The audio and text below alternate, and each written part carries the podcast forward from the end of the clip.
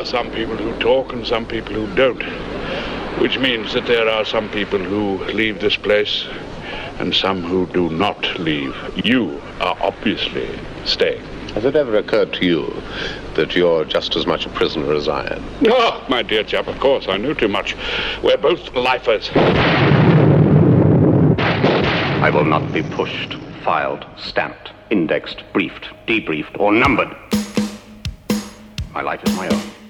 They're frequently dumb, but they're sometimes astute.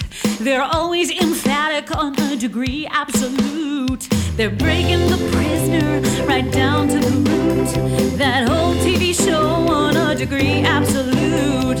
If you like lava lamps and weather balloons and whack ass inflections from Patrick McGoohan, Chris and Glen made a podcast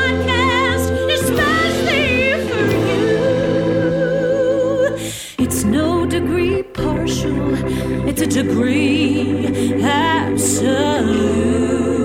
absolute. Glen.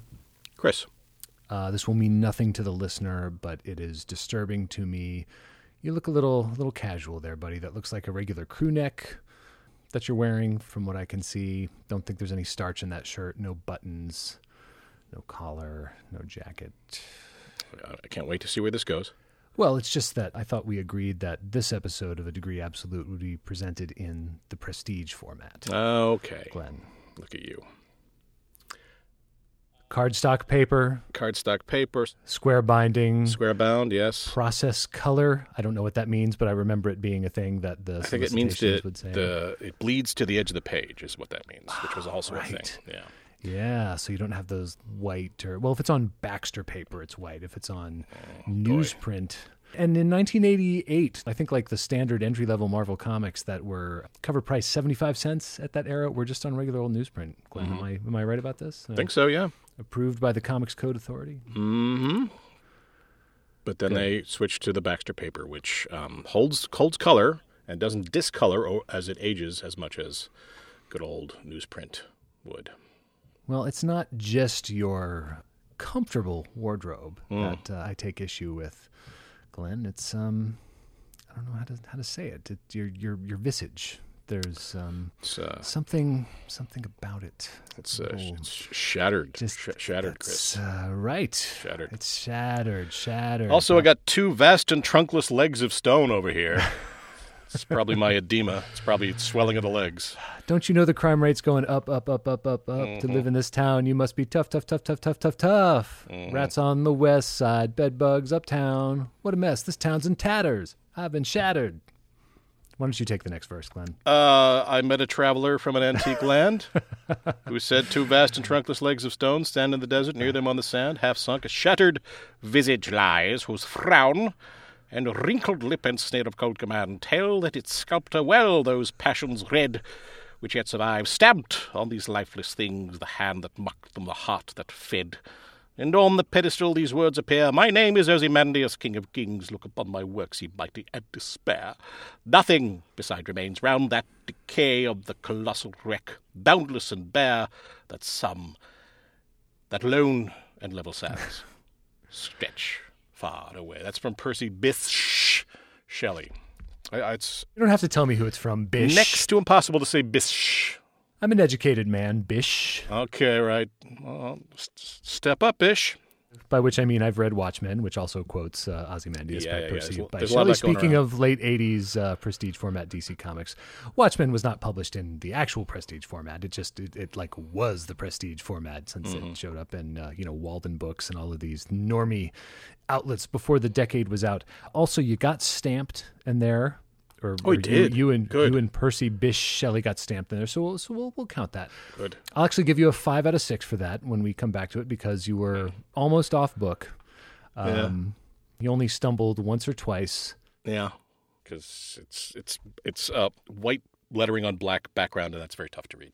Uh, of course. So no, but it, it fits the remit because again, you know, if I had not grown up within biking distance of a comic book store and started wandering in there in you- I'm going to say 1986, because I actually figured this out once. I had to go back and, and find out when G.I. Joe number 49 had been published because that was the first comic book I ever bought. Mm-hmm. And there was probably a year between when I started reading G.I. Joe and when I began to comb the other shelves, expanded my horizons, and, and picked up uh, Detective Comics 587, which was, I think was the first DC book that I had. It was a uh, Alan Wagner, John Grant, uh, Norm Breyfogle drawn Batman story. And, you know, that led me into DC land, and pretty quickly I was noticing their more adult looking books, their more intriguing books, they're much more expensive books. Um, and they're books that the staff of Franklin Farm Used Books and Comics would not always sell to a young man such as myself because some of them were designated in the, the shop's uh, self imposed rating system PG 18, Glen, Wow. requiring parental is- approval to. they- Yeah. Pulled that out of their ass. That is made up. They did, and that actually for the same reason that Alan Moore, by the end of the '80s, like said he would never work for DC again because they had started labeling their books the you know suggested for mature readers. That label appeared on Swamp Thing during his run, and that that all became Vertigo later, which I think now has just rebranded as something else, as like Black Label or something, which just sounds like booze. Yep, sure. It's a limited edition. It's uh, single single barrel. Anyway, Originally, these uh, four issues of The Prisoner's Shattered Visage were from DC. They came out via DC, which means that uh, number six is um, DC Comics canon. He is. He, he probably got destroyed on the Crisis on Infinite Earths, but he's there. See now you have the the Bible, the the book that like has its own lectern. I, I've seen this this book in your home, the Who's mm-hmm. Who in the DC universe. So I expect you to have checked this, Glen, to see if there is a black and white photograph of John Drake with with X's over it somewhere in that volume. I could know? just rip a page out of this book here and just slam it in there, and then boom, done. Canon, yeah. Canon, and saber. It was Direct Currents, the DC Comics, like their own, you know, solicitation newsletter, this freebie that they would distribute to comic shops. Round about the time I started going to the comic book store regularly, that would promote their new books, and there was one I actually went and found it the other night and texted it to you, uh, pretty early in the run of Direct Currents that that focused on this series that we're talking about tonight, Shattered Visage, the authorized sequel to The Prisoner, published in four installments circa late 88, early 89. Mm-hmm. So closer to 21 years than to 20 years after the initial British airing mm-hmm. of the series.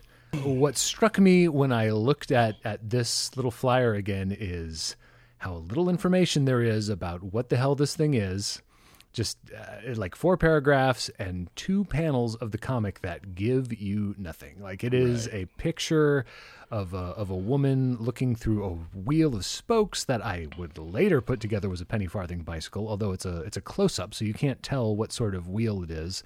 And then it's a reverse shot of her walking into a building that again, like once you've seen the prisoner, you will recognize the architecture of the Portmeirion Village buildings. But if you haven't seen the show, and I hadn't, it's like this is what you chose as your your marketing image. Your Okay, so this is interesting. Uh, I it hadn't occurred to me that you hadn't seen the, but you picked up all four of these volumes as a kid. yeah, I did. did. because I was I was obeying direct currents orders when it came to what to spend my paper route money on, and once it became more of a, a habit, I'm ashamed to say what to spend the money that I was pinching out of my parents' drawer on.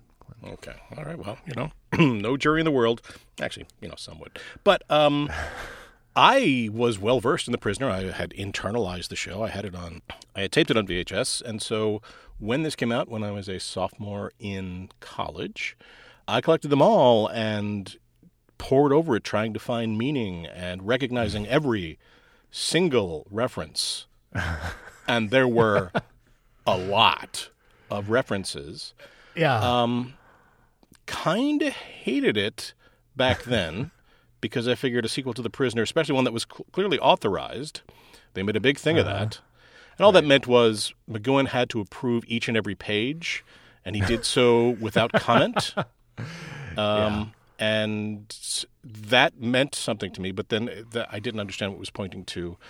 Now reading it as uh, as a middle aged man, the swings it takes are kind of ballsy. It answers some questions definitively. It intro- introduces new lore that someone else could theoretically follow up on, but it's not a hidebound conservative reiteration, you know, just regurgitation of what, what exists. It's a, an attempt to move the series forward and contemporize it uh, to the 80s um, in a way that I think is interesting. Yeah. Not, you- not loving the art, but No, I, I yeah, and, and I mean Dean Motter, the the writer and penciler for that. I think so. It's credited as uh, uh, Dean Motter and Mark Askwith, who uh, I did find an interview with with Motter, a pretty recent interview. Um, let's see, uh, 2019 from a website called A Place to Hang Your Cape. Not one that I knew because I was just googling Dean Motter. Conducted by Fred McNamara. So, I mean, this is a 30 plus years later looking back on the process of, of making the series. But yeah, Motter said that basically that his involvement basically came about in a weird way the, the same as mine did. Like it was like DC had invented this new format, the Prestige format, which is that they had created um, basically to lure Frank Miller over from Marvel. Right? Frank Miller was on Daredevil at that time, and DC wanted him. This would pay off with the Dark Knight Returns, of course, which was published in you know four issues in '86. It might actually the first volume might have been '85, not not sure, but um, yeah, this where again square bound, 48 pages, cardstock, better color, higher quality paper and printing than you know regular monthly periodical comics had at that time. Uh, they published Ronin first, which was Miller's creator-owned original thing, and and um, from what I understand, although I, I picked that up at the same time, again I was reading all these in trade paperbacks. I wasn't getting the original issues of. Uh, Dark Knight or Ronin because those preceded my involvement with comics slightly, but I certainly got the trade paperbacks and, and loved them both. Ronin apparently was not that big of a hit, from what I understand maybe like the Prisoner TV series, it was something that was promoted heavily and that generated a lot of interest, but a lot of people who picked it up at the time did not like it. Um, no, I think But, I think uh, I think it was largely a it was a new character. It wasn't established. It wasn't DC or Marvel. It was it was an attempt to be indie before the indie thing really kicked off. So yeah, the, those those kind of titles always struggled. Okay, well, and it, and it wouldn't take Miller very long to to just be, you know, I think by the end of the decade, pretty much he was he was done with Marvel or DC. He went to Dark Horse and created Sin City, and and that was that. Mm-hmm. Um, but anyway, Richard Brun- Bruning, who's the art director at DC, so very much responsible for how these books were presented. This more upscale, sophisticated, cinematic look that they had, certainly compared to you know, regular old uh, all ages superhero comics at the time. According to Motter, uh, it was uh, Bruning who approached him and said, "Look, we're looking for other books to do in this format. We've invested in this. We've created this. We need some some material." and he said it was actually Bruning who pitched him on a sequel to The Prisoner. He said uh, Motter said he knew the show, he was a fan of the show, but it had never occurred to him that there would be any interest in a, a sequel in any medium. Um, but you know, particularly not in comic books where he was working in. He was doing a, an indie book at the time called Mr. X. have never read that. Do you? Are you familiar with Mr. X? Okay, I'm not. Um, apparently, the attention that it got was mostly down to its its visual design. Um, which is puzzling to me because, I, as you said earlier, like I don't think this comic, Shattered Visage, is a particularly good-looking. I think it's I think its layouts are interesting, um, consistently interesting, um, and I'm just not sold on the sketchiness that uh, Yeah, it looks uh, the the pencils look a little rough. Right? and the uh, and the the combination. I don't know if it's the pencils. I think it's the inks, um, but uh, the No, that's what I'm saying. Is like I mean the kind of detail and refinement that you get over pencils when you have an inker, yeah well, like an artist who's actually inking themselves, or an inker who's very simpatico with the penciler. It just this just doesn't have that kind of refined look, right? And there's also little, this technique of taking photo references of the village and uh, even of characters, and then just drawing over them, which I think was probably pretty innovative at the time. But now it just looks like it's a zine. You know, it just looks. Yeah. It doesn't. It doesn't look great. One of the other prestige format DC books that I bought contemporaneously with this was Black Orchid, which is the Neil Gaiman, Dave McKean. And I, I haven't read that in years. I'm sure the story was probably pretty ordinary, unremarkable superhero stuff, but I didn't know that because Dave McKean's paintings were so wild. Yeah. Um, and of course, this was right around the time Gaiman was also creating Sandman for DC, and Gaiman would paint, uh, collage, etc. All of the the covers for that series, and and also would would do Arkham Asylum with with Grant Morrison. You know, not too long after this. Um, and I didn't. I mean, these things were just mind blowing to me visually. I did not have any vocabulary to describe what they looked like or, or how they made me me feel. Um, Bill Sienkiewicz uh, was another artist like this who had collaborated with Frank Miller on um, a Daredevil graphic novel called Love and War, and then uh, Elektra Assassin, which I think came out the same year as Dark Knight Returns. This was for for Marvel Epic, Mar you know Marvel's creator-owned uh, line that also permitted a bit more adult stuff that they would not publish in their you know under their own banner. And I, I mean, Elektra Assassin was the same thing, where I was like, I barely understand this, but it looks so cool that is just blowing my mind, and it makes me feel like I'm experiencing something adult and sophisticated, and you know, not this stupid kid stuff that's happening in the seventy-five cent newsprint comics. Right. I will. I will say though that both Black Orchid, which was this really kind of D-list character that had been kind of bouncing around DC for years, and Arkham Asylum, both could have been very straightforward superhero fare, and, and neither one of them was because um, uh, Morrison was doing a lot of drugs and uh, and, and and game. and, you know, Yes, just uh, so we we read Supergods many many decades Yeah. after this, and uh, you know read about um, how he was denying himself sleep and I don't know peyote or whatever Mm-hmm. hallucinogens. He was uh, yeah many But they're both kind of fractured Techniques, narratives uh, in ways that really make you look at the make you look at the character in a new way, which is kind of the idea. uh, Glen. This is the equivalent of when you would occasionally in this uh, format busting experimental era in comics, the late '80s, where you would get to the the title page of a comic with the the credits, you know, the title of that issue, the indicia. How do you say that word? In- Sure. Indica, the Yep. you know the little publishing information, and that would occasionally be on like page 19 of a 24 page Sure. comic book. That's would be the equivalent in comics to what this is in in a podcast. I was about to say. half an hour in wherever Mm-hmm. we are, we we explain why why we're reminiscing late 80s comics. Glen, why why are we doing that? Uh, because. Well, Glen, it's because in 1966, Okay. Patrick McGoohan started the long-running. TV spy series Danger Man, resigned at the height of that show's popularity to create a new series about a spy who resigns from government service and wakes up in a mysterious, inescapable village where each resident, well, many residents are referred to only by their numbers, real and provocative, silly and pretentious ahead of its time, and innately and unambiguously lava lampedly of its time. That short-lived long-tail series was called The Prisoner. Yeah, it was. And we welcome you now to the private, personal, by hand, tangent tolerant, but properly punctuated punch card driven podcast. Podcast? What's a podcast? It's a. Uh, It's a.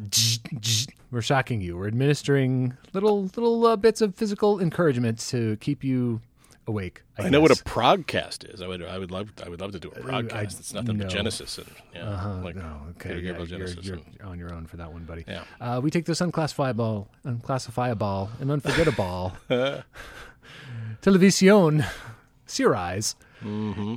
And over to you, Glen. Oh boy, well, this is going to be exciting and seat of the pants because this is going to be word association because I forgot to do this because I thought it was Chris's turn. We push it like it's a broom of Sylvester the janitor, who was the uh, uh, motto, the mascot of Cracked magazine, which is also a DC property, so it is tangentially related. Sylvester the janitor. Yeah. Um, does does he appear in in the prisoner colon shattered visage anywhere, Glen? No, but he's, he's in the DC universe, sort of. Huh. Okay. Mm-hmm. Right. But you did also verify that number six is in the DC universe by, Yep. by looking it up in your, your book. Yep, sure. You did? say that. Okay. I'm going to give you a one out of six, Glen.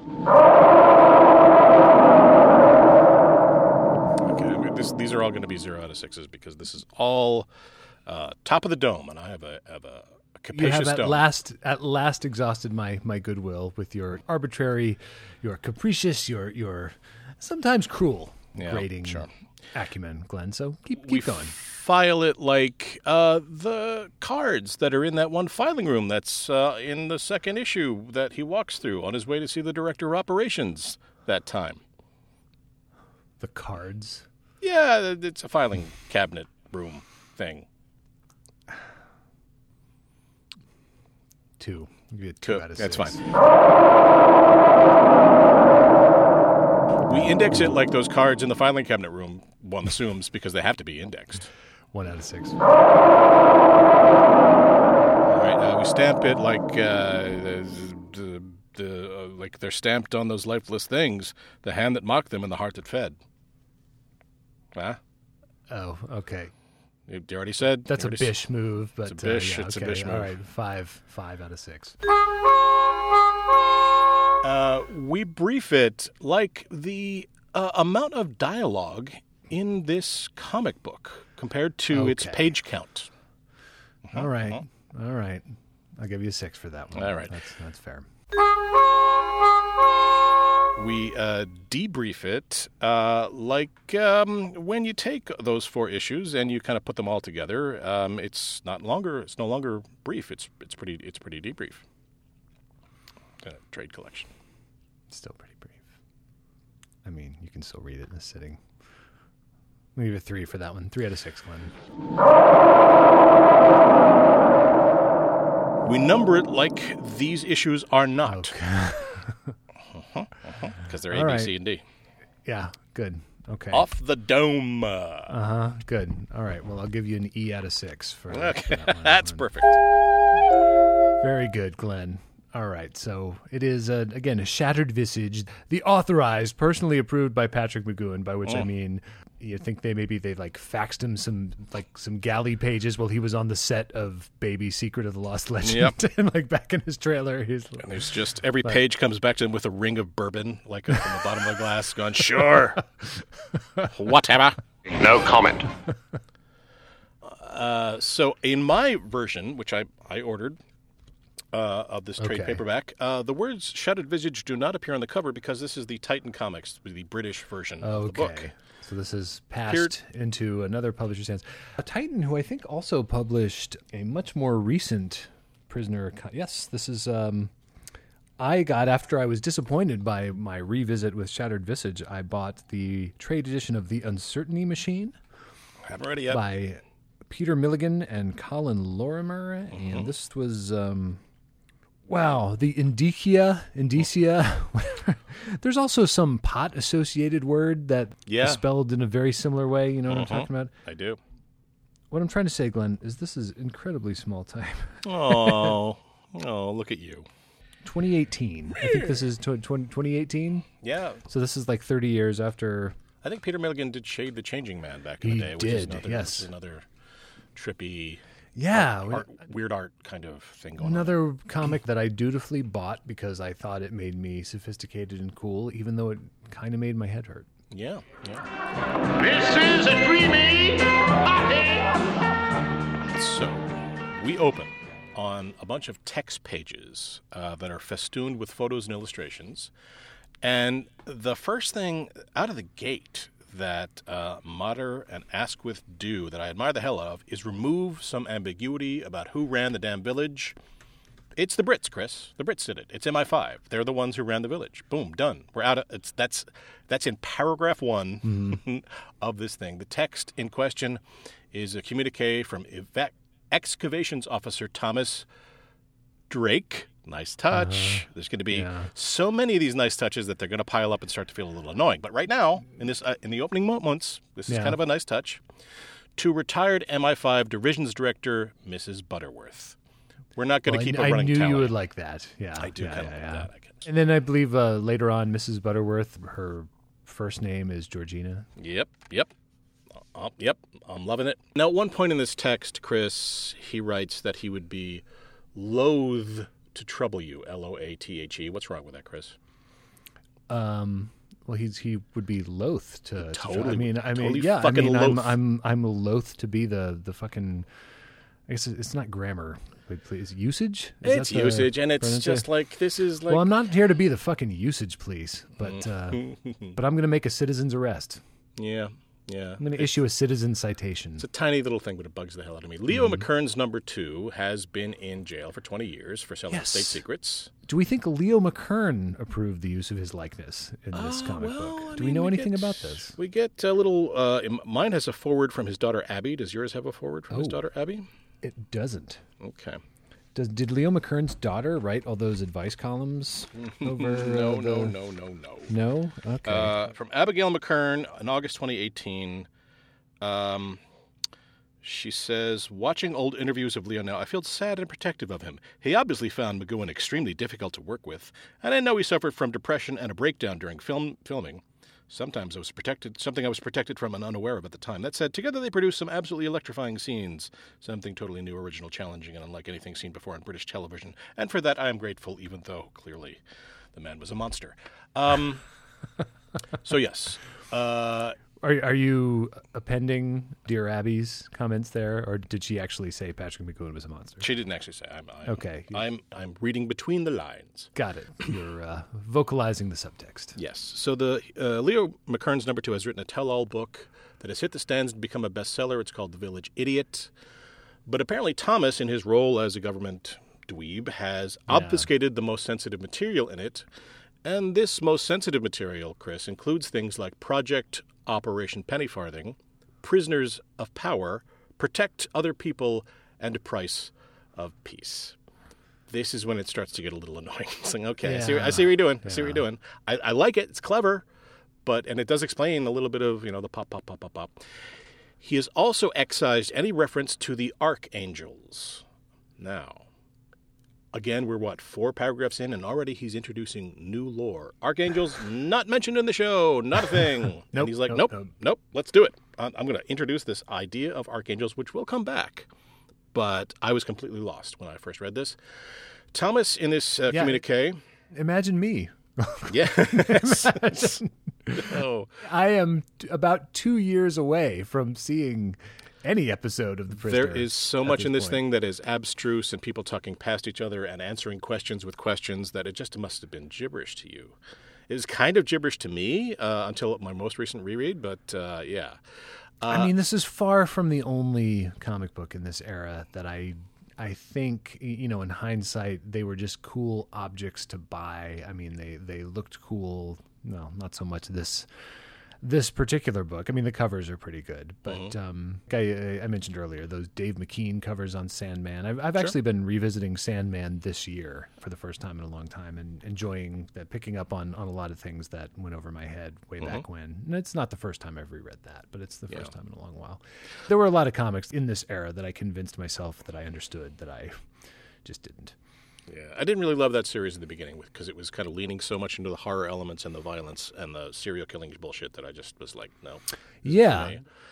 Once it starts to engage with mythology in a real way, that's when it starts to become a saga that I just love. Anyway, Thomas is worried about the status of prisoner number six, uh, and then he goes on in this communique to recount the entire series plot in a handful of paragraphs. I, I admire the hell out of this. A lot of chutzpah. The village's repeated attempts to break number six. How the what he calls the chairman of the village, which we call number twos, uh, became obsessed with breaking him and finding out why he resigned. The last chairman of which, the Liam McKern number two, engineered a theatrical tour de force involving actors as well as hallucinogenic drugs. Now, Chris, you and I over the course of the series, have clucked our tongues and stroked our beards at those uh, members. You, those- have stroked your beard. yeah, yeah, yeah. At our beloved listeners and our beloved Alex Coxes, who keep trying to make this series make logical sense, logistical sense, try to make it work. Um, especially the episode, the last episode of Fallout. I like this. You I do. can't. I can tell you why because it's You, exact- you like this George Marksteinification of uh, of Fallout, huh? It's like they got Markstein back, and he's like, "Okay, I, all right, no, no, no. Here's here's what really happened." there's precedent is what I like about it. Now he is, you know, the, both of them kind of go back and kind of pull from the series in ways that kind of sometimes feel like desperate grabbing, and they don't connect to anything. They're just like fun little, you know, shout outs.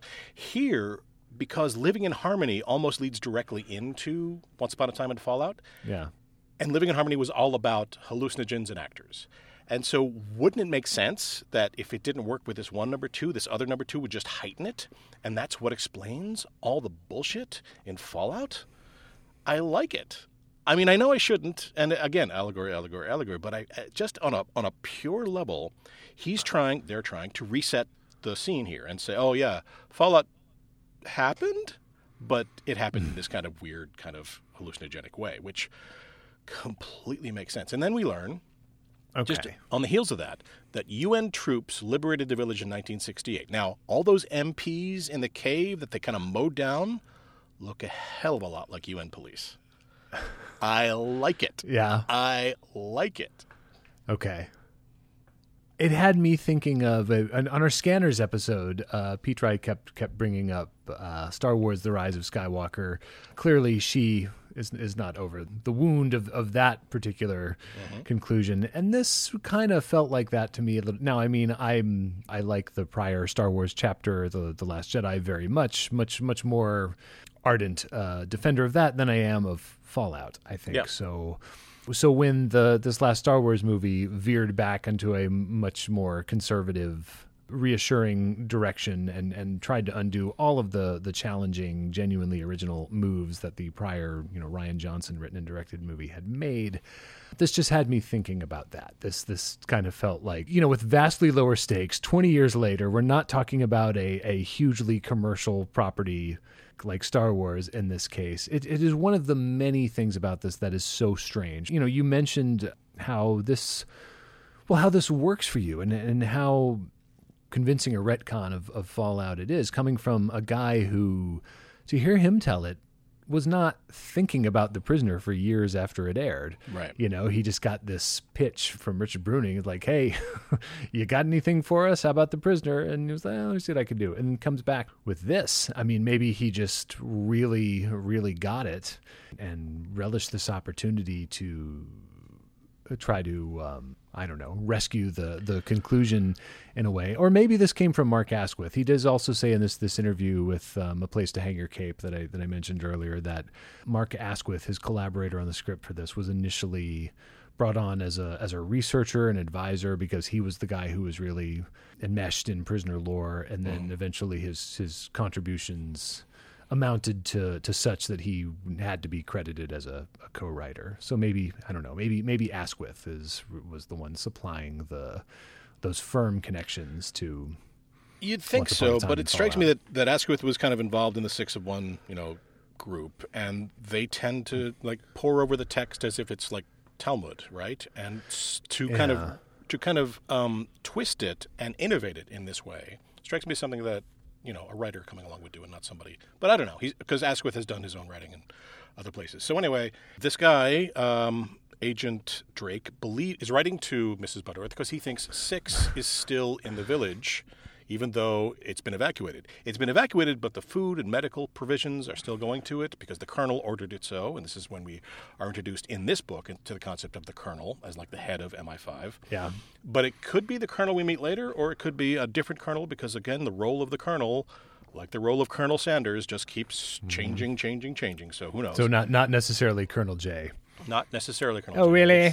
Yeah. Really? Nyet, nyet. Although there is a mention of Colonel Nor the Colonel from not Chimes of Big Ben. What's the um? Come on, the one where he actually escapes. and Many Happy Returns. Many happy returns. Yes, that's the, the, the one with Mrs. Butterworth. Yeah, That's the one with Mrs. Butterworth. Um, so Drake is also convinced that once Two gets released from jail, he's going to go to the village and try to put an end to number six. That seems like a leap to me. And then finally, before we conclude this uh, missive, we learn that Mrs. Butterworth is convalescing. Hope, hope you get back on her feet. So that's the end of this intro, which I think, you know, it, accomplishes a lot in a very little amount of time. And it is the most Yeah. like information dense thing we're going to get in this entire very abstruse uh, book. This preceded it by, by almost a decade, but I'm I'm still going to say, in the tradition of the first minute of the Phantom. Yeah, yeah. For for those who came in late, Yep. uh, the exposition density is impressive. Yep. So we get to book A, which is called Arrival, A Rival. It's like it's a grad student thesis, like Arrival, A Rival. No, In London, Alice Drake uh, has some severely feathered hair, and she's out shopping for books. She, we will eventually learn that she is a former secret agent. Uh, she's currently a travel book writer who is taking a sailing trip around the world. We think she's being shadowed by a dude with a mustache on a mo- motorcycle, but she's also being shadowed by her ex, Thomas, the same Thomas Drake of the intro. Yep. Uh, we come to learn it's not her being shadowed, it is Thomas She lives in Six's old apartment. She's got a daughter named Megan, but they are separated from Thomas Drake. Right. Uh, he stops by and warns her that their old superiors fear she may have turned. Uh, and this is when we learn that she left the spy game because of what happened to Joanne and Max.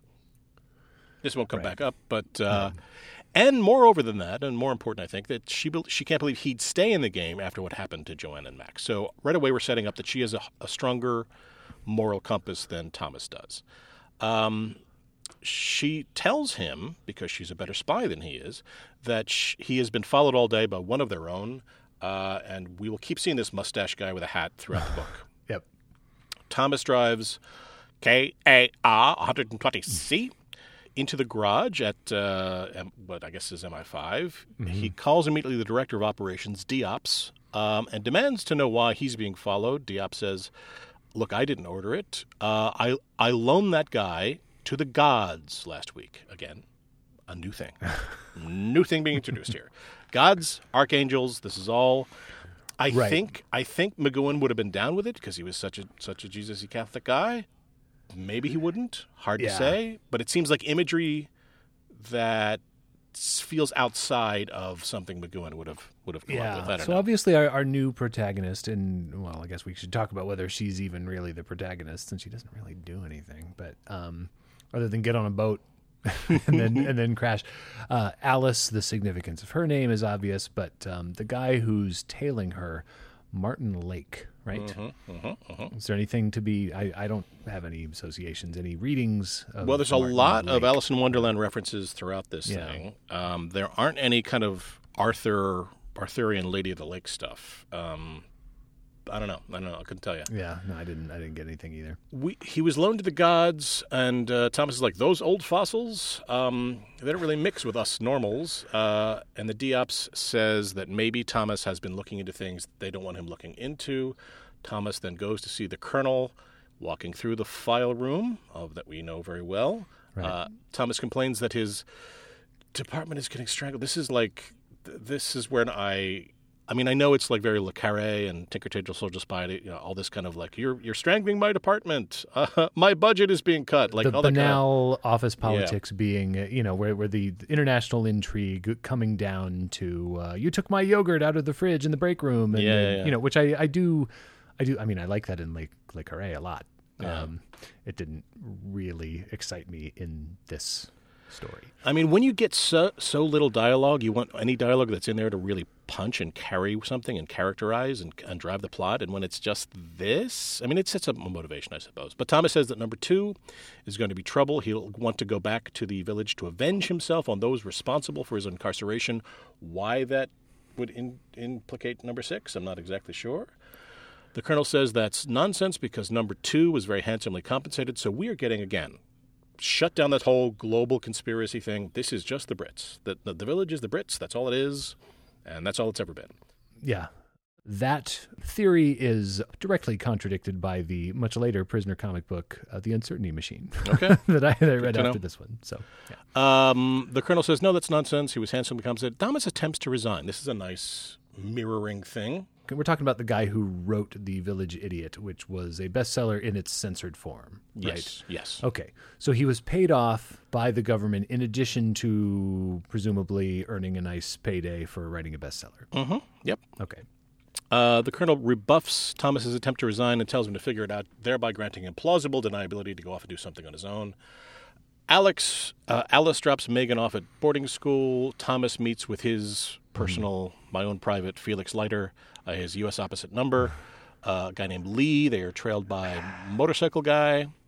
Uh, Alice sits for a TV interview that establishes that her boat is called the Vorpal Blade, yet another Alice in Wonderland reference, and that she will be navigating by computer. This will turn out to be important. Thomas shows up and talks to her while we see Lee entering and coming out of her sailboat because he's futzing with something.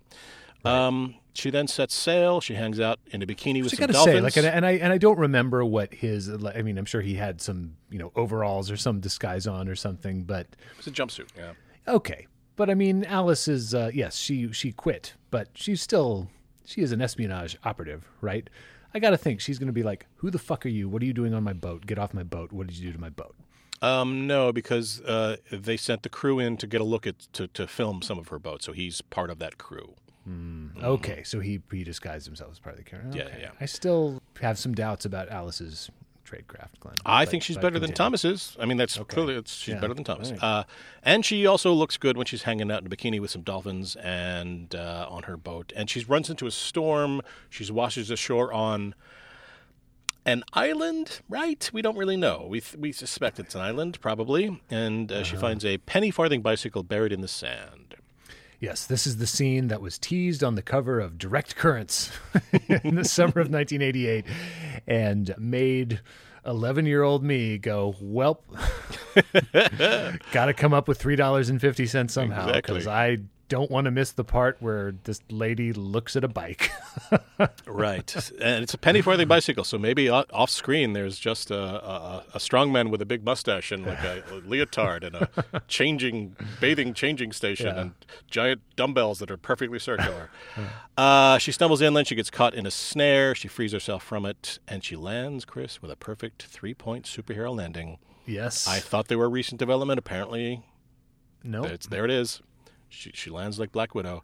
Uh, she is clearly in the village, which has seen better days. It's overgrown. You get that photo reference drawing technique, which Yeah. looks uh, cheap. I thought it was cool at the time, but yeah, I but I but also that's because I didn't understand how it was accomplished. It didn't occur to me that um, you can do that with a copy machine. Yeah, yeah, that's exactly what it feels like. I mean, I, I- I mean, I appreciate the the um, this this is pre Photoshop, right? So you actually did have to probably use a copy machine to Yep. to do it. Which, which also uh, this is a tangent, but again, famously a tangent tolerant podcast. Since we were talking about the the respective roles of the penciler and inker earlier, um, does uh, does anybody do that anymore? Comics are there? Is people doing everything on computer nowadays, or is are people still getting out their Bristol board and their India ink and there's a Zapata tone or whatever the fuck? And uh, Pretty sure outside of the world of alt comics, it's uh, all computer. Pretty sure. okay. But prove me wrong, kids. Prove me wrong. Uh, she comes to the interactive map thing of the village. What used to say your village has been scrawled over, which what looks like lipstick to me, as my village. Um, she walks some more. She gets spooked by a You ever defunct see those those hand camera thing. dryers in bathrooms, Glen, where uh, somebody would scratch out the last two letters on the instructions push button, so it would say push butt. Mm, mm-hmm, feel like that's something number six would do. I feel like he has that. I mean, 20 waggish- years, right? 20 years. Waggish spirit, It's Glen. a long time. She makes her way up to the Green Dome. She goes into number two's office. And here we get a riff on the old intro. That would be telling, blah, blah, blah. We see bearded number six sitting in two's chair. He's got the jacket with the piping. He's got number two's umbrella. He says, You are number six. And it's not quite the end of the issue. The end of the issue is also so- always something that they use pretty well, which is just this one page that's a uh, kind of panorama of the village divided into panels, but Weather. It's a weather. it's weather. It's But yeah. no, what we do in that last page is we see some lights in the sky landing in the village. Somebody is coming into the village in a helicopter, um, and that's that's kind of a cool thing. It's always used to kind of drive what's going to happen in the next uh, uh, next uh, issue, which is called "By Hook or by Crook." This is Book B. She awakens in Six's quarters. There's a pot of tea waiting for her. Welcome to your home from home. She looks around. She goes to drink the tea, but thinks better of it because, again, I think she's a pretty good spy. She's Chris. a better spy than number six was back in the old days because Yep. she dips a pinky in there and just puts a little bit on her tongue and then pours out the tea. Yep. Six, Very sharp. Six appears in the doorway. Rise and shine. Life is for living, he says. And then they proceed to speak past each other in a way that's meant to evoke the surreal quality of the show, but it's, you know, a little, little goes a long way. He takes some particular interest in her tea. He notes that it's Darjeeling. Uh, then they go on a tour. Back in London, the director of ops comes to see Thomas. It seems that the guy who was following Thomas got into an accident that killed him off panel. Um, This will become important, but it seems like it's a thing we probably should have seen. Uh, back in the village, Alice is confessing to feeling lost, depressed, yearning for freedom. They discuss the nature of freedom, because of course they do.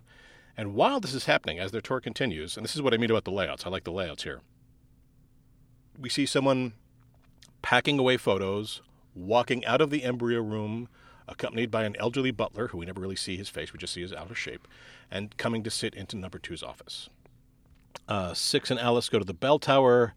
They do this ESP number guessing thing that he chalks up to her subliminal conditioning done by society. She shows three because everybody chooses three. Um, I like that shout out. I particularly like how it was kind of how it pays off a little bit later. They drive to the hospital. They drive to the stone boat, the Palace of Fun. Do you feel the like that was a, a shout out to Schizoid Man? yes? Okay. Yeah. Yes, Him and Uh, I think it's ex- explicitly one. Yes, the girl Allison. the girl Allison. Now? Three wavy lines. It's a lot. 17 out of 25 is quite remarkable. Couldn't it just mean that we're simpatico? It might, but there's more to it than that. Out of the last four runs, you've got 73 out of 100. You're gifted. He's carrying this chess pole thing that he turns into a uh, scarecrow for his rose garden, because again, we know about roses, right? This is this, like this, you, you, you dropped your cicadas or whatever the fuck. He's a, a keen Rosarian. he has this. He's carrying this cast iron skillet around, tied to his waist. He pounds the scarecrow on the ground with it. They talk in abstractions about the garden and how the garden is ostensibly the state, and she's a new plant that must be washed carefully, which is kind of gross. They go to a mill, which I don't remember from the show. There was no mill in the show, right? No. Okay. He catches uh, some fish. She thanks him for the fish and for the tea that morning. He says, The tea wasn't my doing. Uh, and then he lends her a jacket. And this is where the payoff is because she finds slips of paper that shows he would have pulled out whatever slip she said, whatever number she said. Right. So he was cheating on the ESP thing. I like that because ESP is bullshit. Yes. This is exactly the same trick that Roger Moore Bond uses to trick uh, Jane um, Jane Seymour, young Jane Seymour, as uh, no, she's not Domino. Domino's one from Thunderball. What's her? What is her character's name? I don't know. She's the clairvoyant uh, woman in the employ of Mr. Big, played by Yaphet Kotto, and once once 007 takes care of her virginity, she loses her. She loses the second sight, Glen. Uh, and we later see that uh, uh, 007 had a whole deck of tarot cards hidden in his jacket, so he, he used exactly the same dirty trick to seduce Jane Seymour. Yeah. I like I like takes care of her virginity. I like well- that phrasing. In fact, I don't. I don't like it. Let me just say I don't like that phrasing. The cards say we will be lovers. You're mistaken. It's impossible, forbidden for me. Now you must go. But you do believe. I mean, really believe in the cards. They have never lied to me. Then they won't now.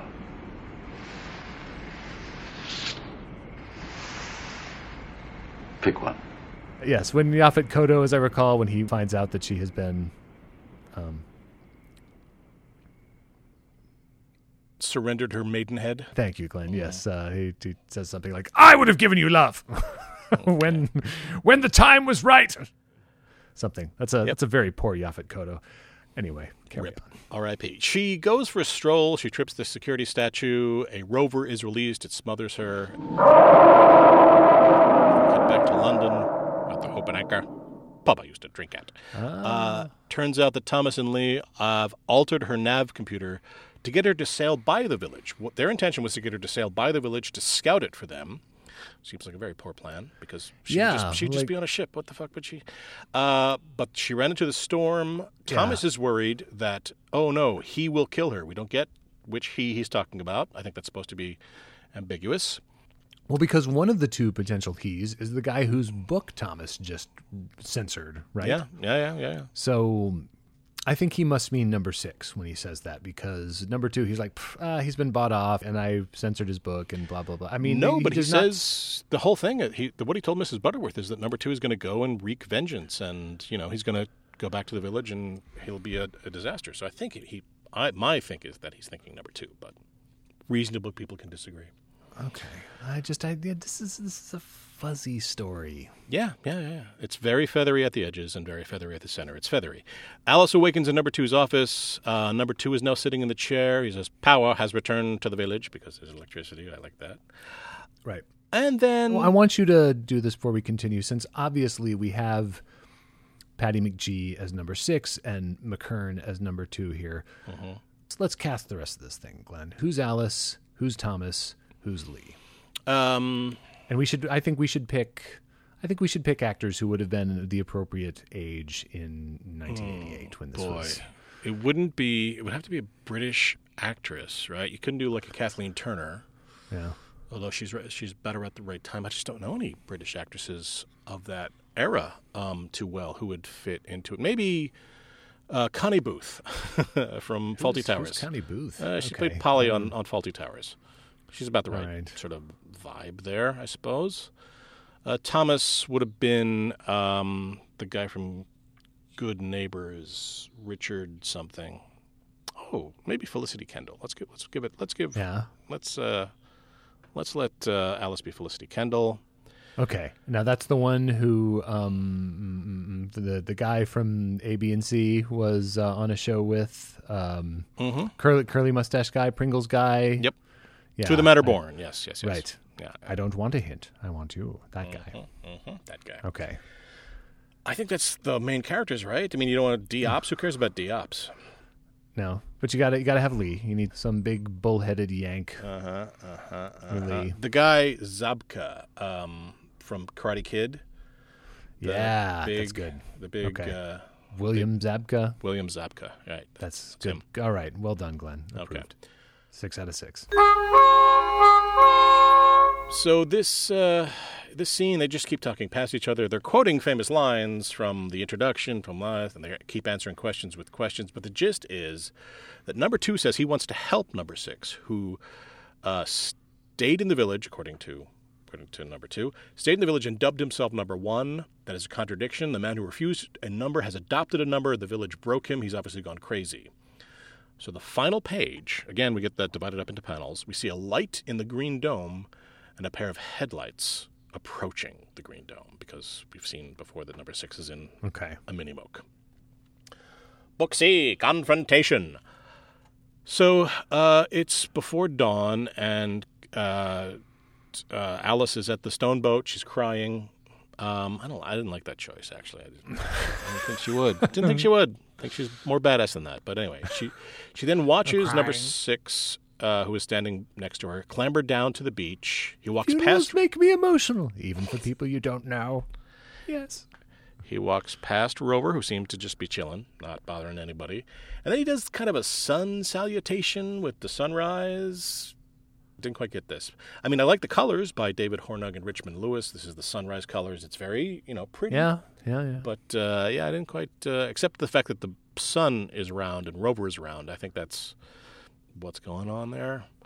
Listeners, let us know if there's anything going on there. Well, Back in London, And I mean, by you know, twenty years later, he's he probably can't do his his morning uneven bars uh, like true. kicking the the heavy bag, Mhm. you know, off of the uneven bars routine Yep. anymore. So he's he's had to transition into yoga. low impact yoga. Makes Okay. sense. I buy All right. it. So back in London, Thomas is getting up at six o'clock again. Just at some point, just relax, guy. Just Oh. relax. Um, leading British scientists have been disappearing. We learned because he's listening to the radio. Uh, many of whom worked for Marconi Electrics Company, which apparently, according to some of my poking around the internet, was referenced in "Do Not Forsake Me, Oh My Darling." I don't remember that, but apparently it was. Huh. Marconi Electrics Company is kind of like the front that um, the MI5, the British. Yeah. things. Okay. I don't. Re- yeah. I don't remember Don't recall. that. I mean, I remember the camera shop. I remember the, Yeah, the barber. You know, we we barbers get around. The, I don't remember Marconi Electronics. Uh, he goes to meet Thomas goes to meet Lee in a park. Uh, we learn that the car was a wedding gift for Mrs. Butterworth. I, I, I see that. I like that. Oh, I like that. okay. I like that. Hope she got that overheating in traffic solved. Yeah. Baby, bake you a birthday cake. Lee is putting a team together to head to the village to cover their tracks. I'm not sure exactly why they want to head to the village because their their their um, operation has gone to Fubar. What operation was it? Who can say? Again, Lots of stuff doesn't connect here. Yeah, Alice, I mean, and I and we, we don't ever get the side quel where he he goes to uh, Dutch Arnold Schwarzenegger, of course, and Dillon, Carl Weathers, and uh, and Billy. The you know the team assembling Yeah. the team to like Yeah. you know Jesse Ventura and Bill Duke and um, yeah, that would have been a cool team to to bring into the village. Okay. Uh, Alice visits the control room where she gets spooked by a much better looking ape mask than the one from Fallout. It is a very detailed, uh, it does not look fakey fake. It, it looks like pretty scary.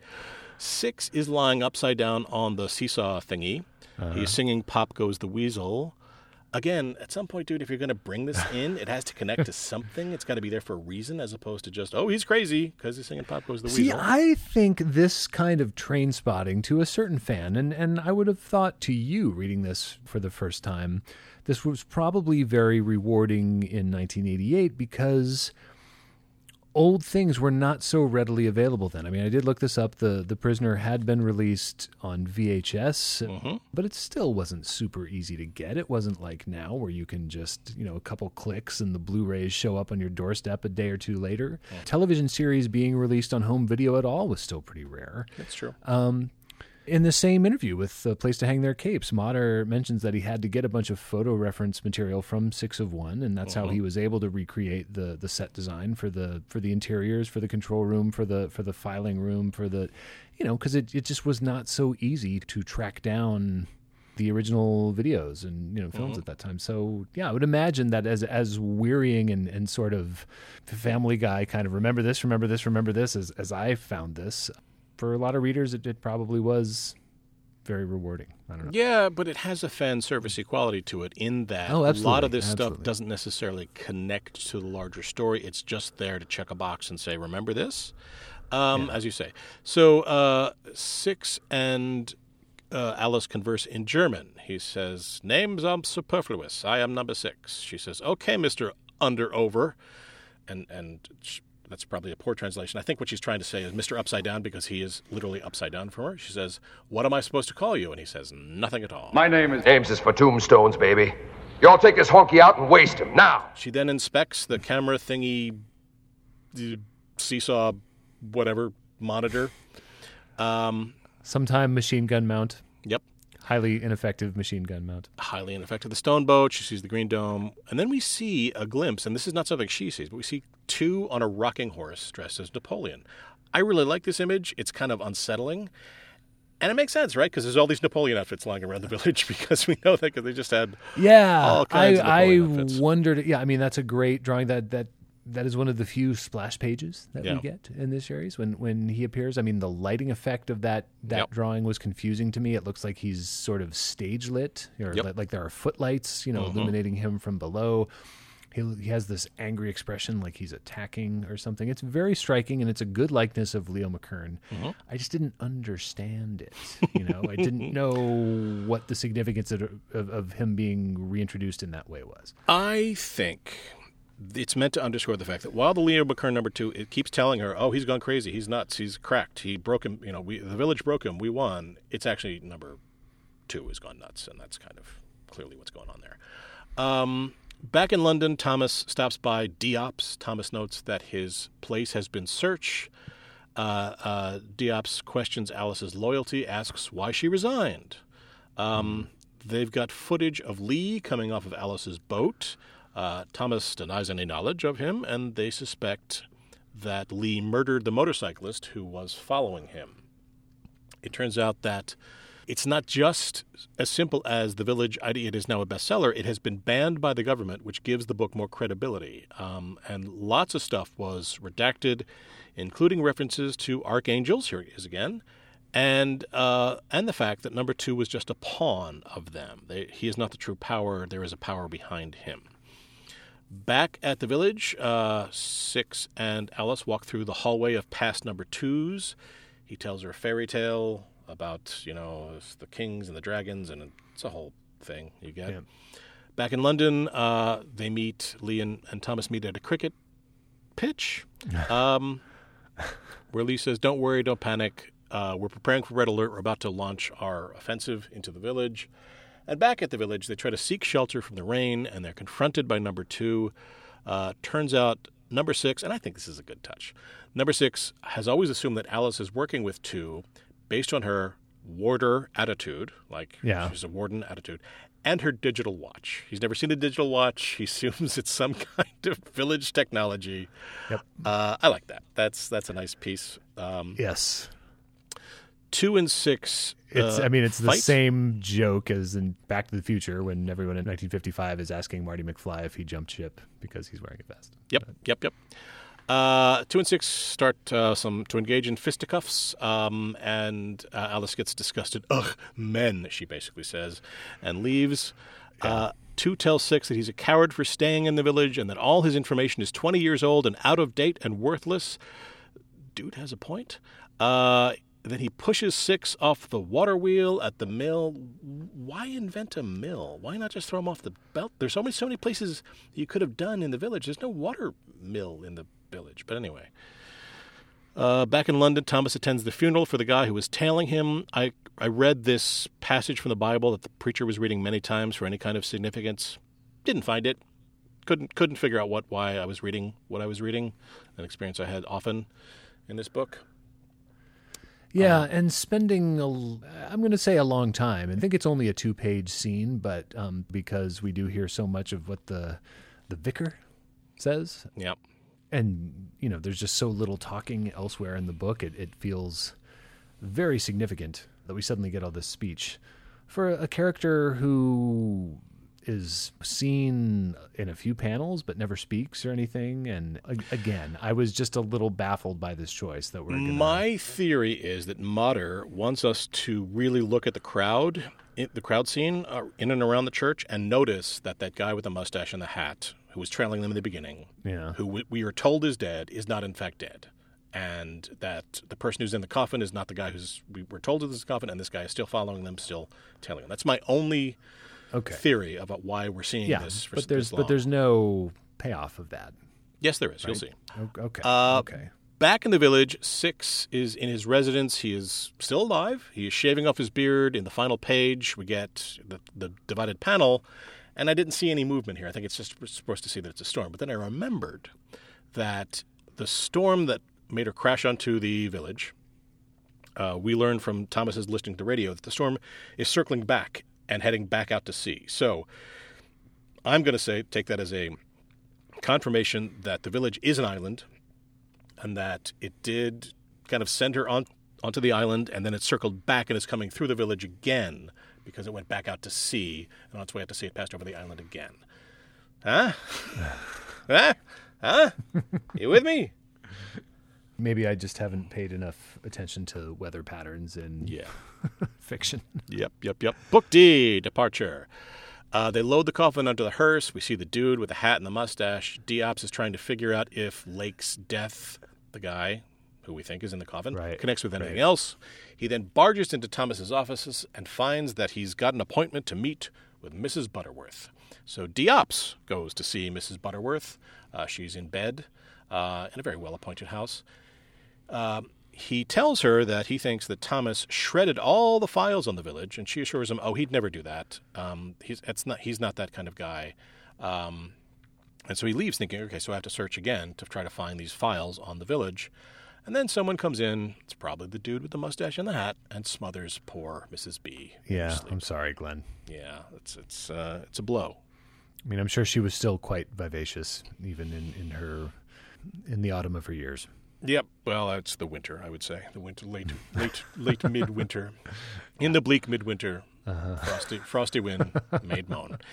So in Thomas's office, he finds a file. Um, it's maybe my favorite thing. It's a floppy disk with a. It's a, one of those hard disks uh, with, Yep. a, with a penny farthing bicycle on the label.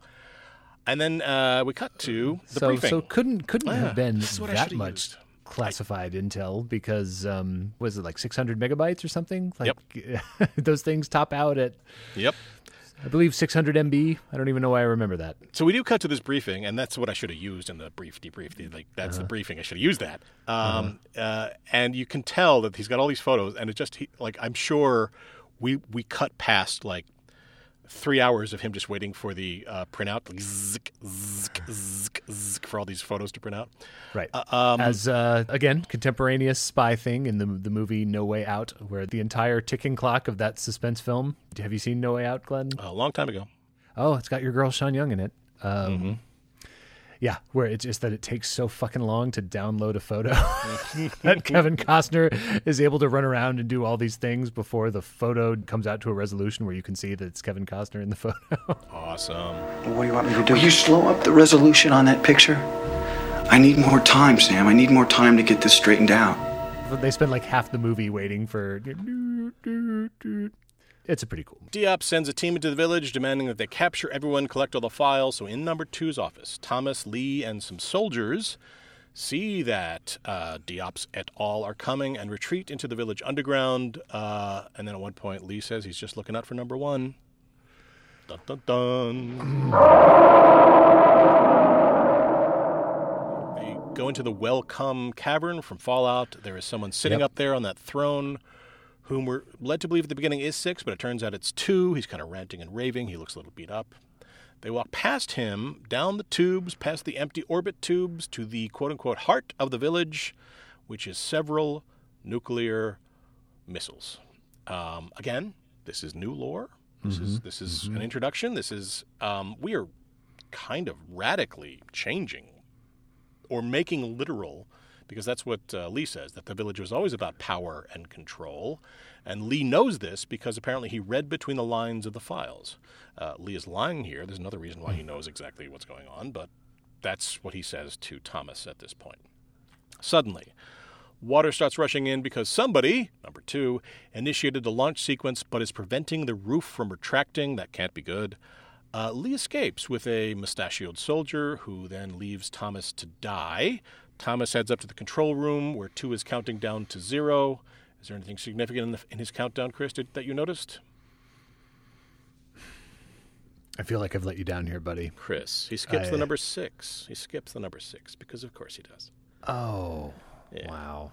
That's uh. yeah, I'm I'm ashamed. No, I mean like that. That I, that I kind of liked. Uh, so the village blows up. It blows up good. Back in London, Diops learns that Lee wasn't working for the U.S. He was actually one of theirs. Uh, he was deep cover, working for the gods. Perhaps he was an, and I'm reading between the lines here, an archangel. Hmm, possibly, if he's working directly for the gods. Does that Hmm. does that seem to make a sense to you? It kind of makes sense to me. I mean, I can imagine William Zabka telling himself that. Maybe you Yep. know that's that's the bit of character research that he brought to it because he needs to know that whether or not it's it's there on the page. Yep. In order to bring the inner truth of the character to the screen, Glen. Yep. He needs to know that as surely that he needs to know that uh, Johnny needs to sweep the lake.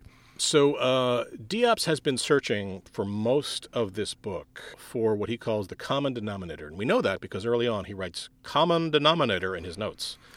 Uh, and Yeah, I wonder if I would be more successful if, if I wrote things like that. If I if I wrote out my thoughts in that way.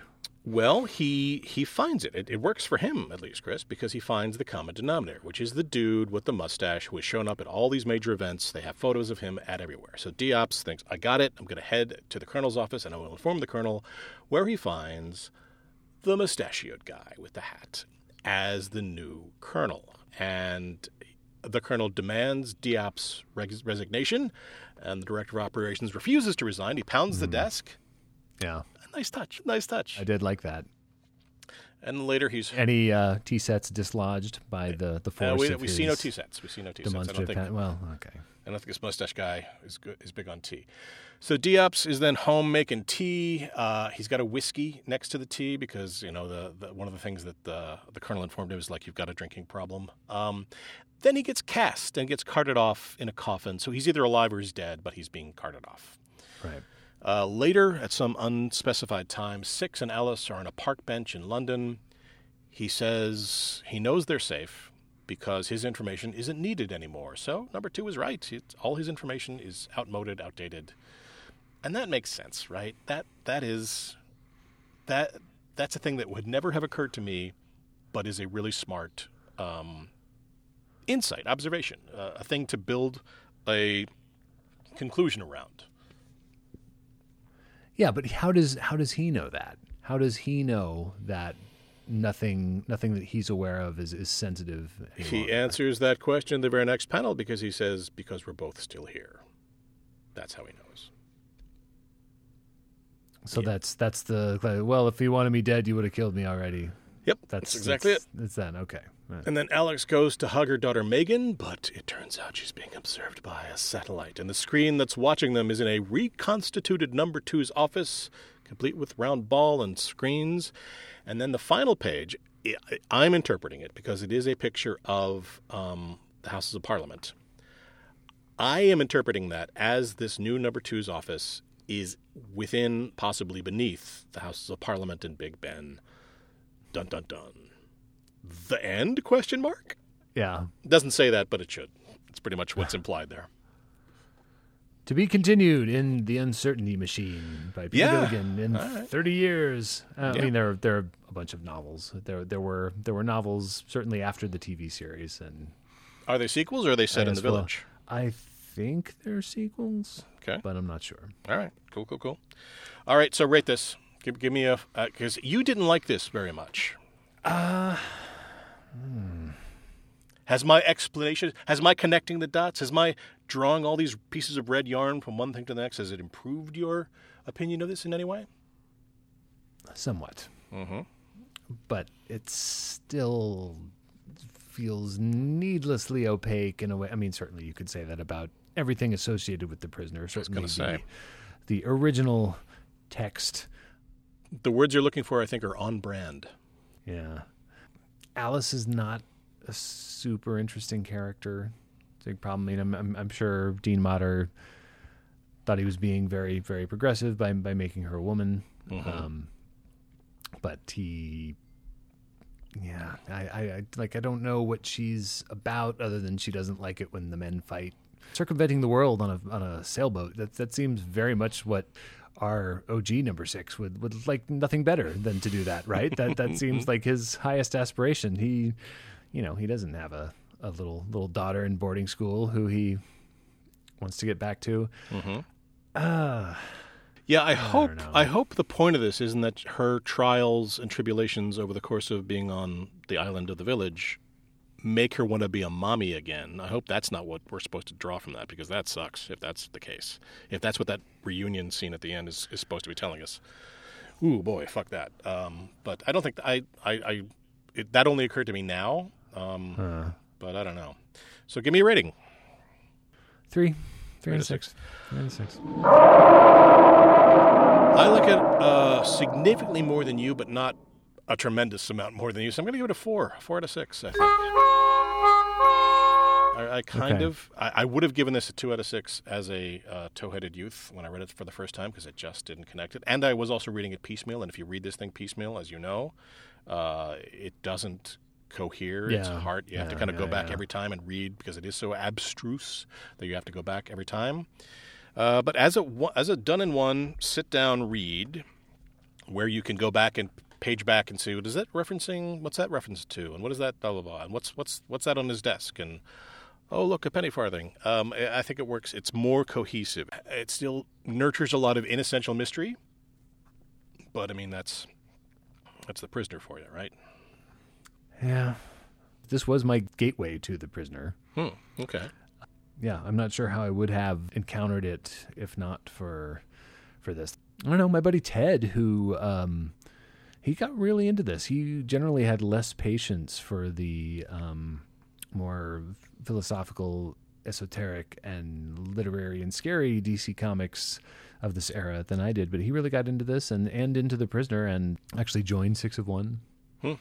Okay. for a year or two and showed me the newsletter. So uh Before Yeah, you had seen yeah. any episode of the show. I seem to recall us renting cassettes that had like two or three episodes on them, or I think maybe just 2 Mhm.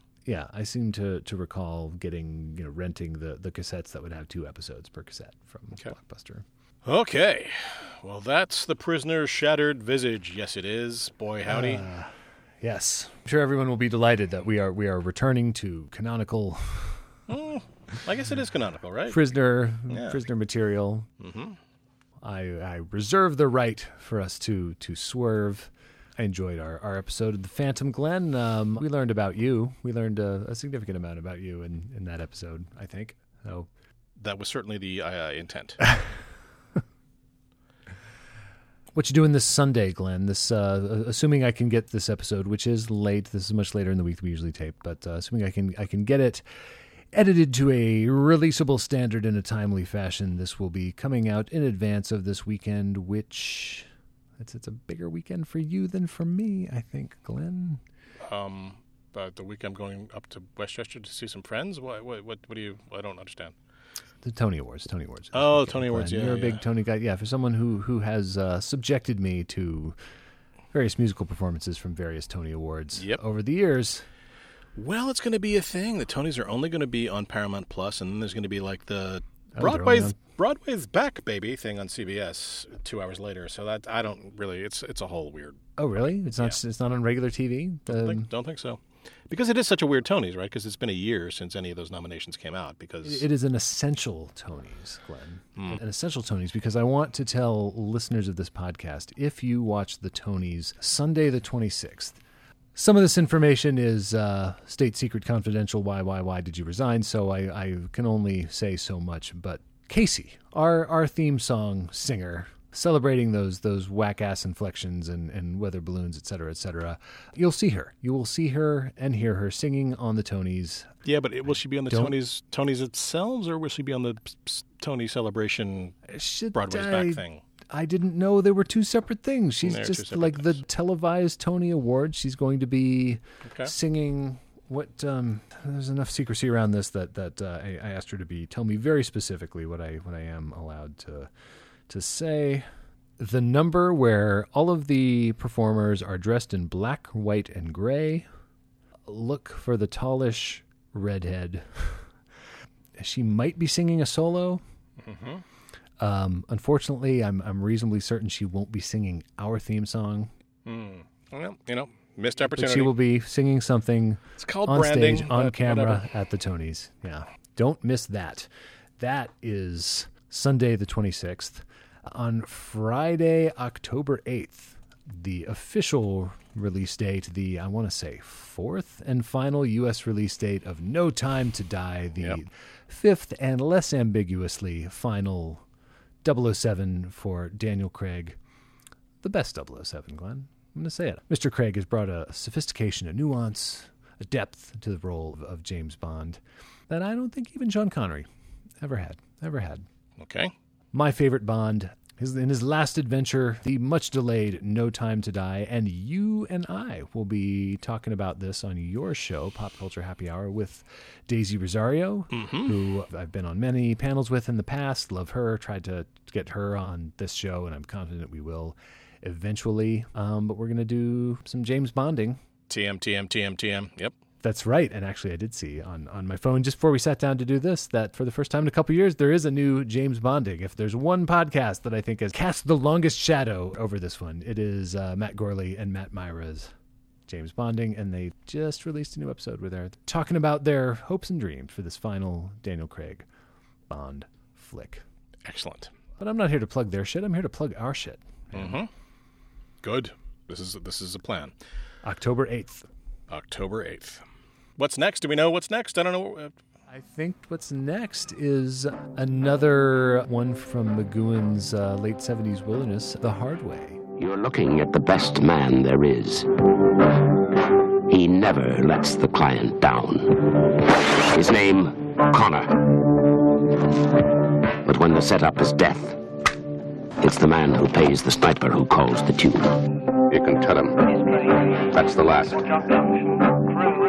And when a man like McNeil wants Connor in, you're the man. Not anymore. There's only one way to go. The hard way. Men like us don't retire, don't they? No, we stay in the action. We stay alive. I need the best. which he has a lot. He's like the main character in that, right? Yeah. Okay, so that's Co starring with Lee Van Cleef.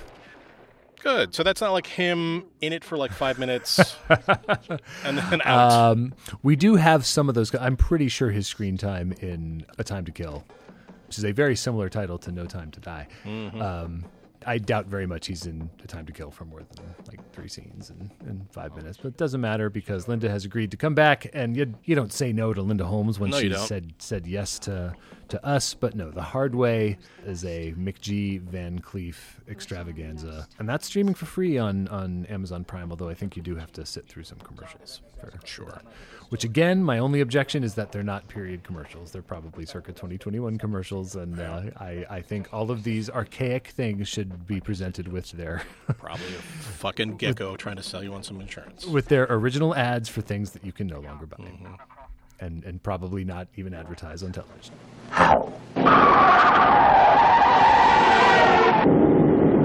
Ryan and Casey are already on their way to deal with our friend.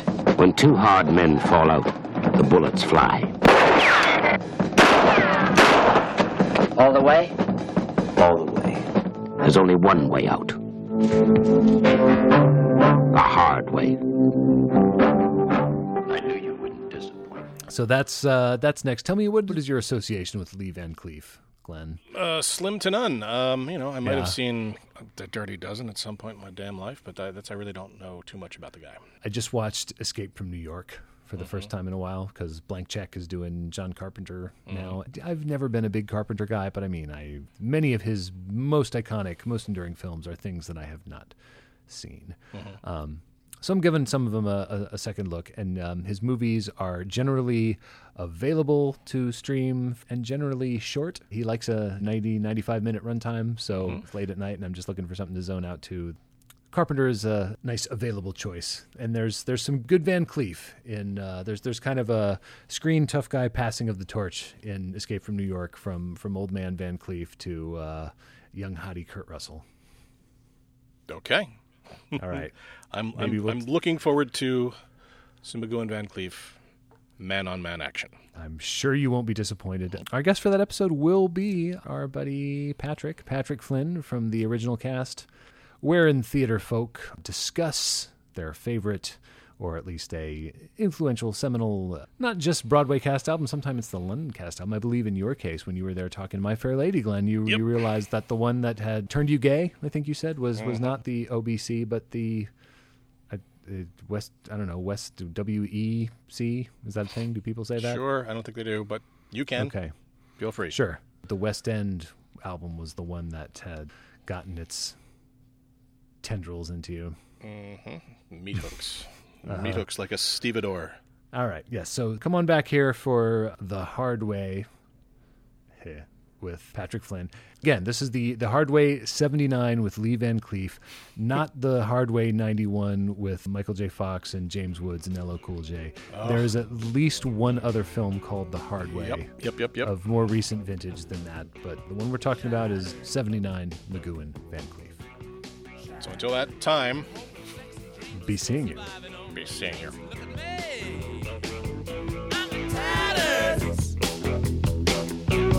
Shattered.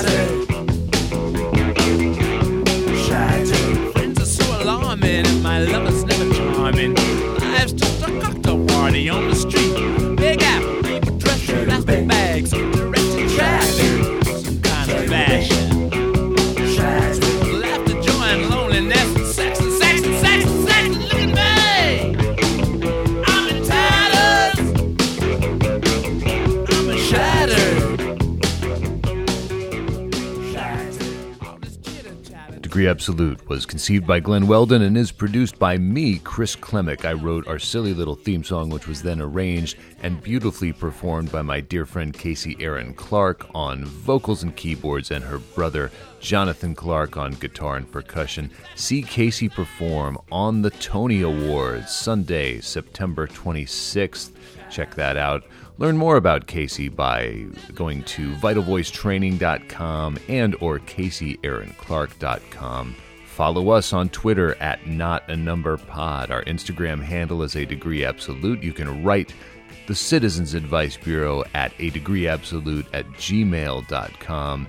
And if you leave us a five star review on Apple or Stitcher or whatever podcatcher you use to hear our show, along with your, and this is important, your wildest prisoner take, we will read that take on a future episode. Terribly interesting. KAR 120C. What's the engine number? Do tell me. 461034TZ. Marvelous. I know every nut and bolt and cog. I built it with my own hands. Then you're just the man I want to see. I've been having a good deal of overheating in traffic. Perhaps you'll care to advise me. Does it matter?